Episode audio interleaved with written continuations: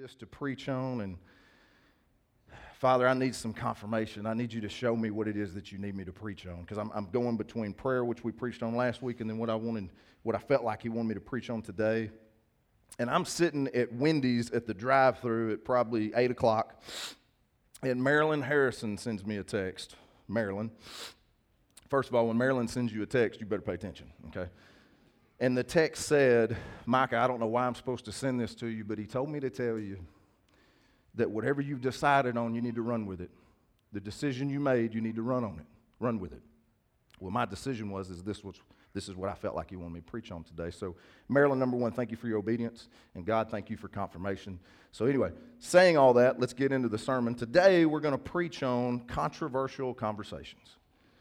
This is something that I feel a lot of people deal with. In fact, a lot of people don't even know how to handle controversial conversations.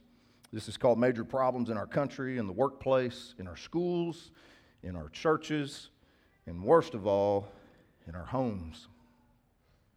A poll from 2022 stated that 80% of all Americans run from or ignore controversial conversations. 80%. And here's the thing out of that 80%, I guarantee you the other 20% that didn't run from it, probably 90% of them didn't do it right and made the situation even worse. Just be honest with you.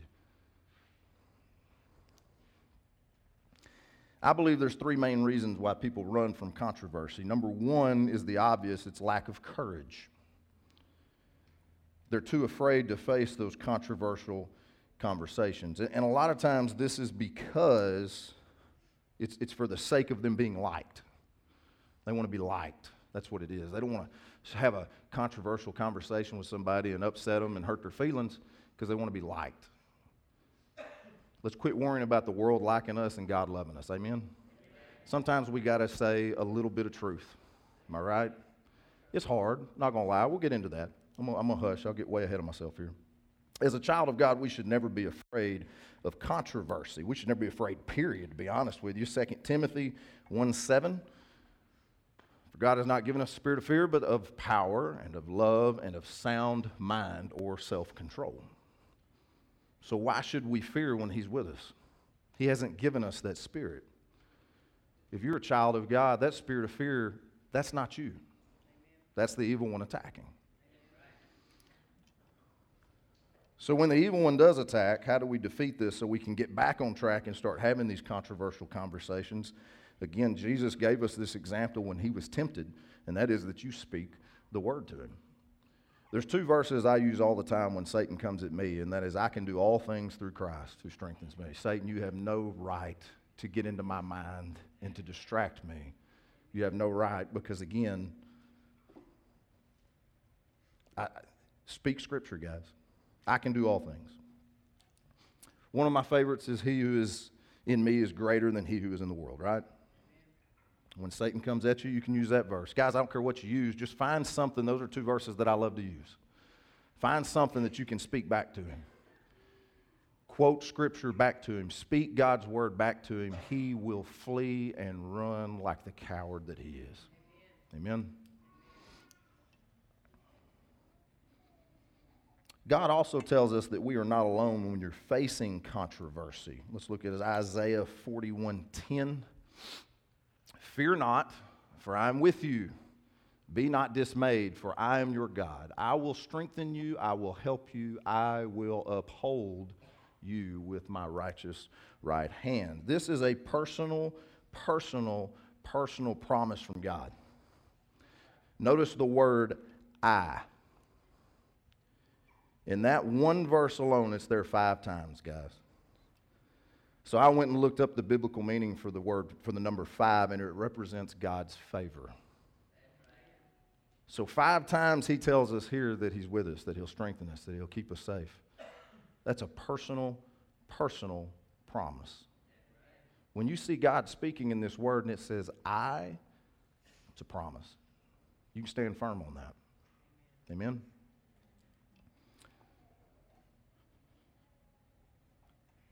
So you, so again, you can know as a child of God when facing controversy, you are in his favor.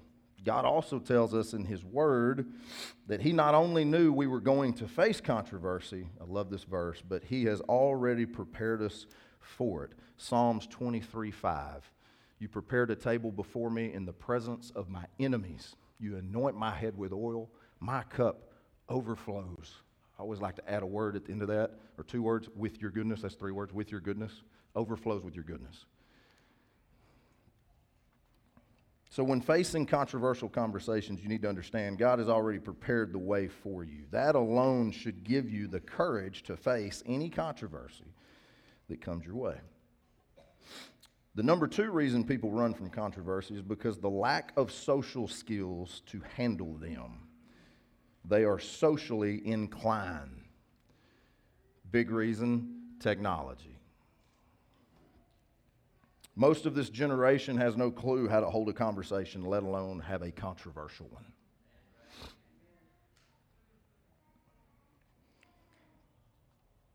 Guys, that's what technology's done. It, it's, it's taken this generation, and here's the thing it's not just our young children. I know that I heard some of y'all like, mm hmm, mm hmm. Y'all probably text more than you talk to people. I'm just going to be honest with you.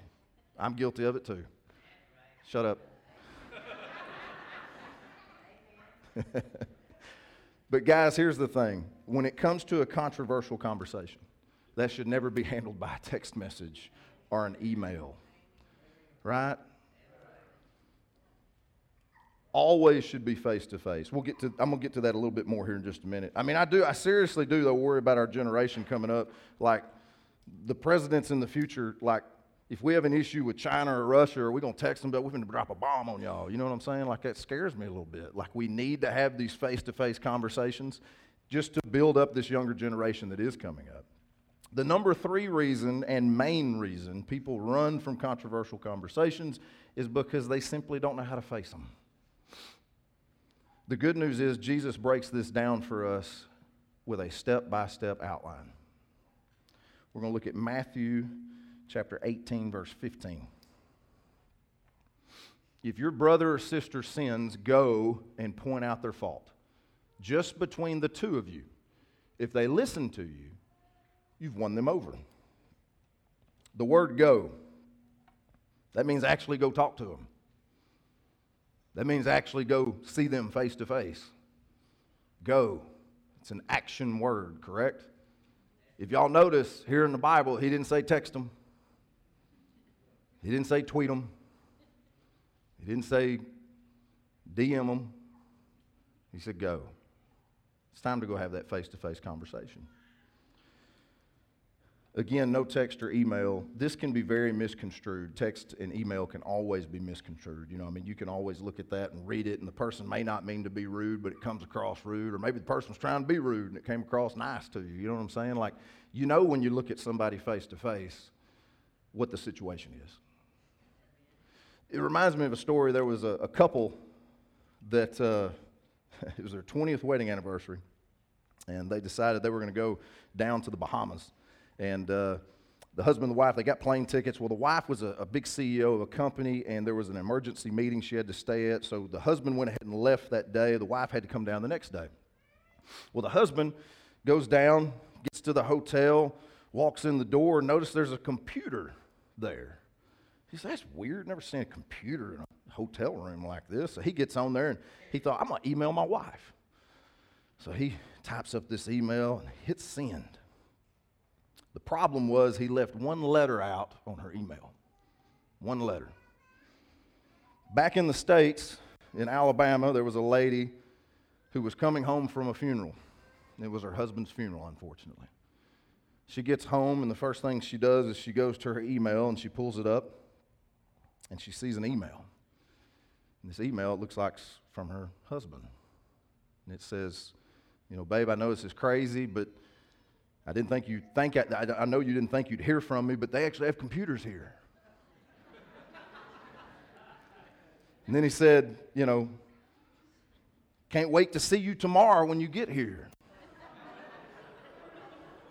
well, the worst part was the last part. He said, By the way, it's really hot down here. Don't send an email or a text, guys. You really mess somebody's life up that way. You know what I'm saying? Be adults, guys. Have this adult conversation. I've seen this destroy so many relationships. So many times I've watched this, guys with, with, with grown adults that just can't sit down and have a conversation. They can't just sit down and agree to disagree about something. No wonder this country's so jacked up right now. I'm not going to get political, I promise. It just it, it upsets me. The biggest reason why we are where we are is because of the lack of communication and the fear of having a tough conversation.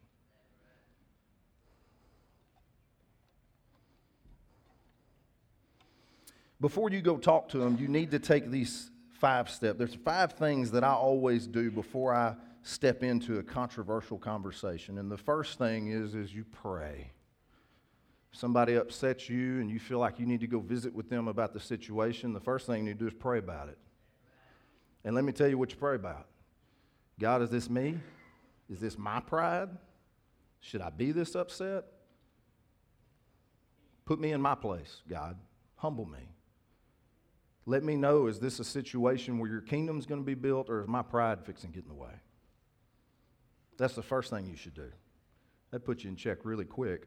If that doesn't, the next step, you got to cool off. Got to cool off. I, I, have a rule. My rule is 48 hours. Y'all have heard me talk about this before.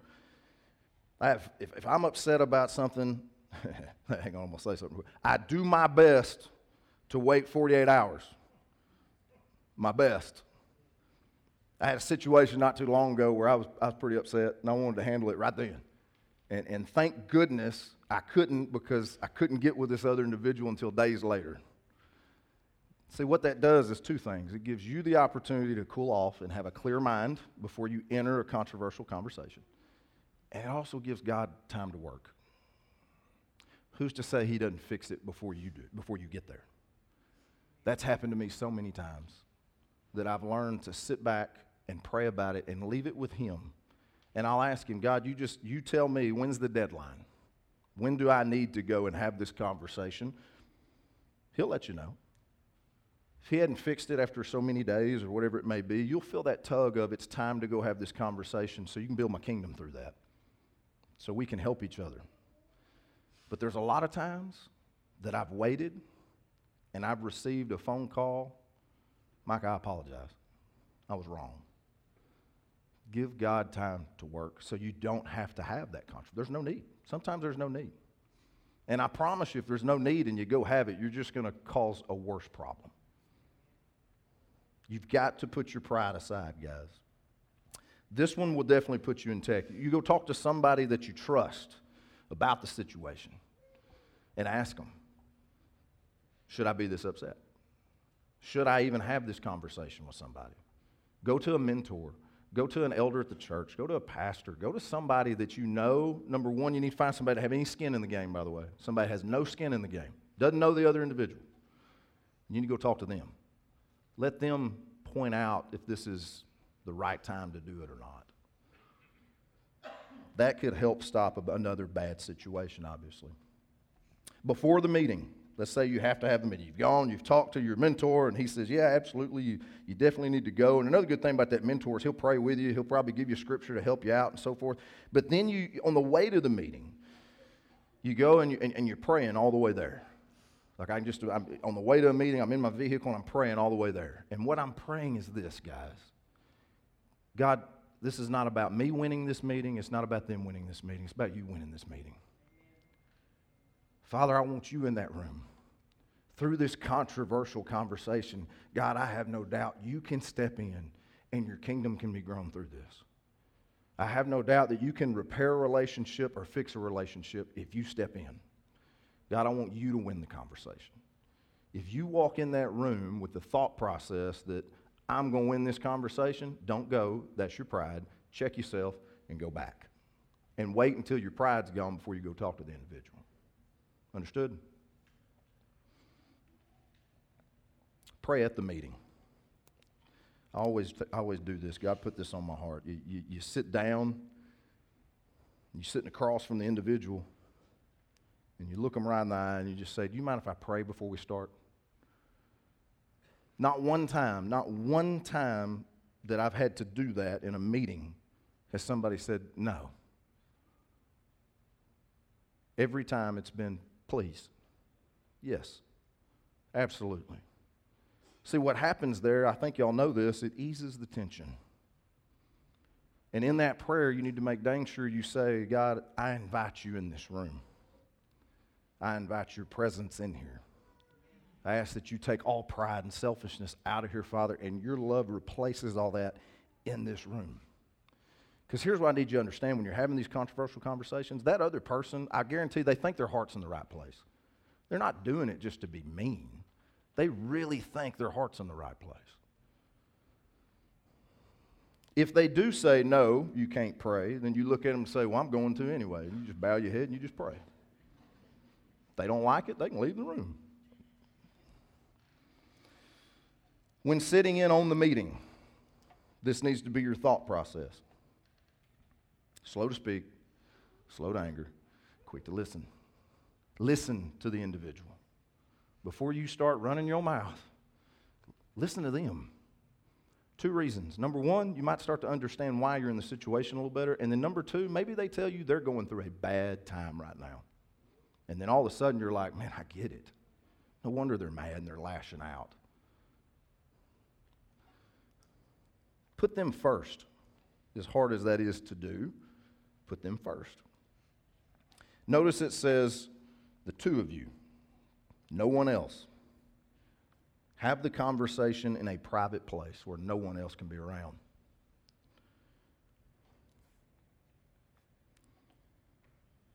Also, don't let anybody else know that you're having this meeting, except for the person that you confided in. That's all that should know. Nobody else should know about the meeting that you're having with this individual.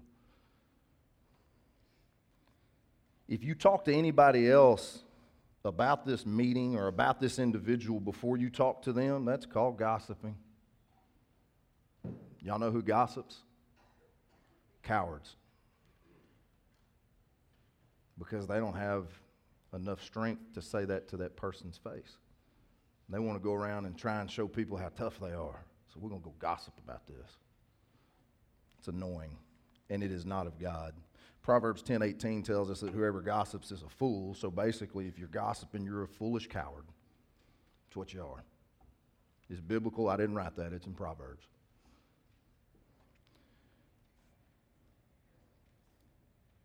The word won. If they apologize and admit they're wrong, you must forgive them. This is a great thing.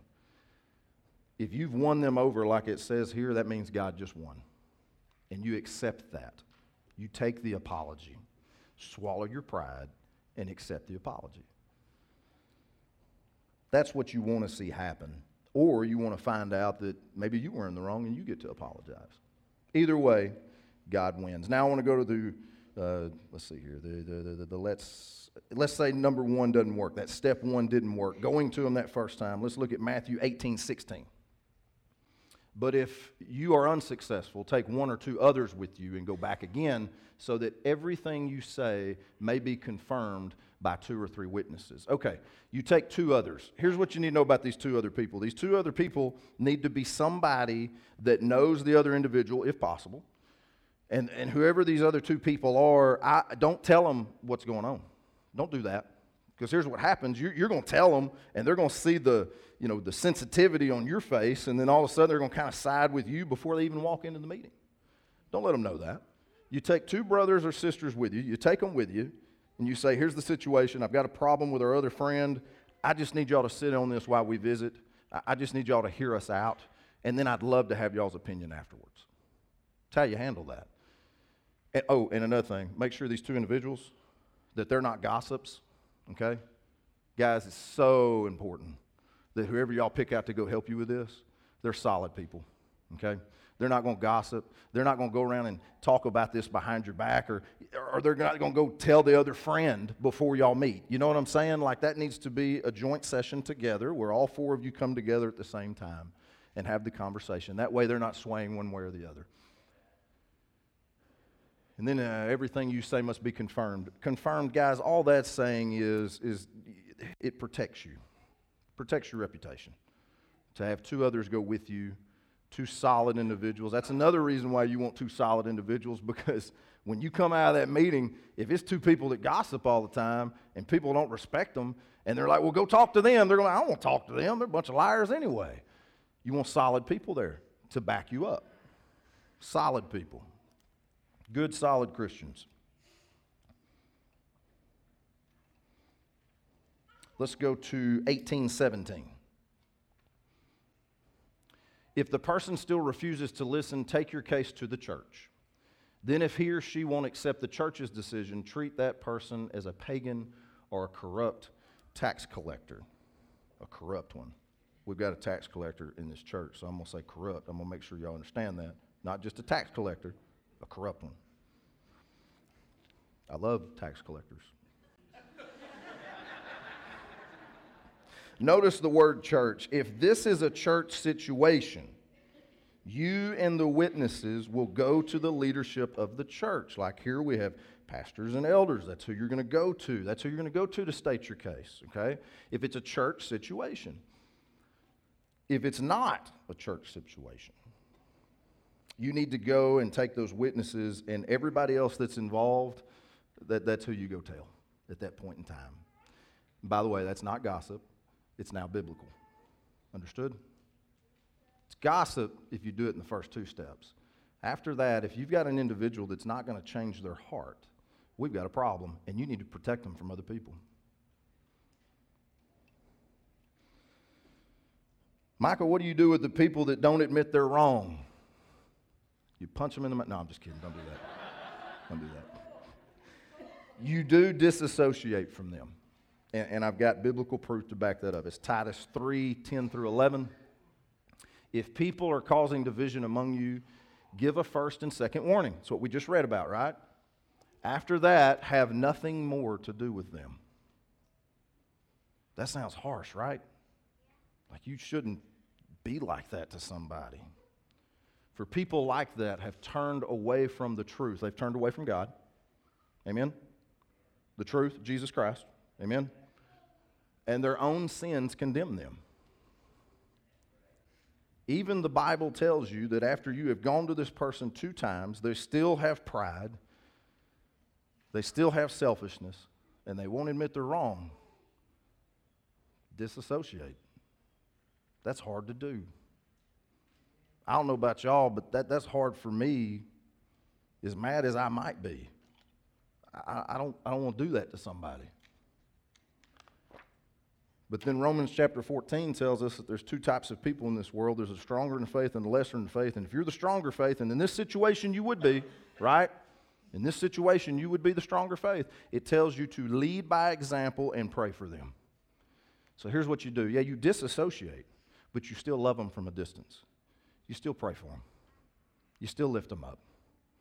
And you're thinking, Micah, but as mean as they are, man, it's hard to pray. I know it's hard. Trust me, I get it. But how do you think Jesus felt on the cross? When he said, Father, forgive them for they don't know what they do. He still prayed for them. Same people that nailed him to that cross, beat him to a pulp, and shoved a crown of thorns on his head to his skull, he still prayed for them.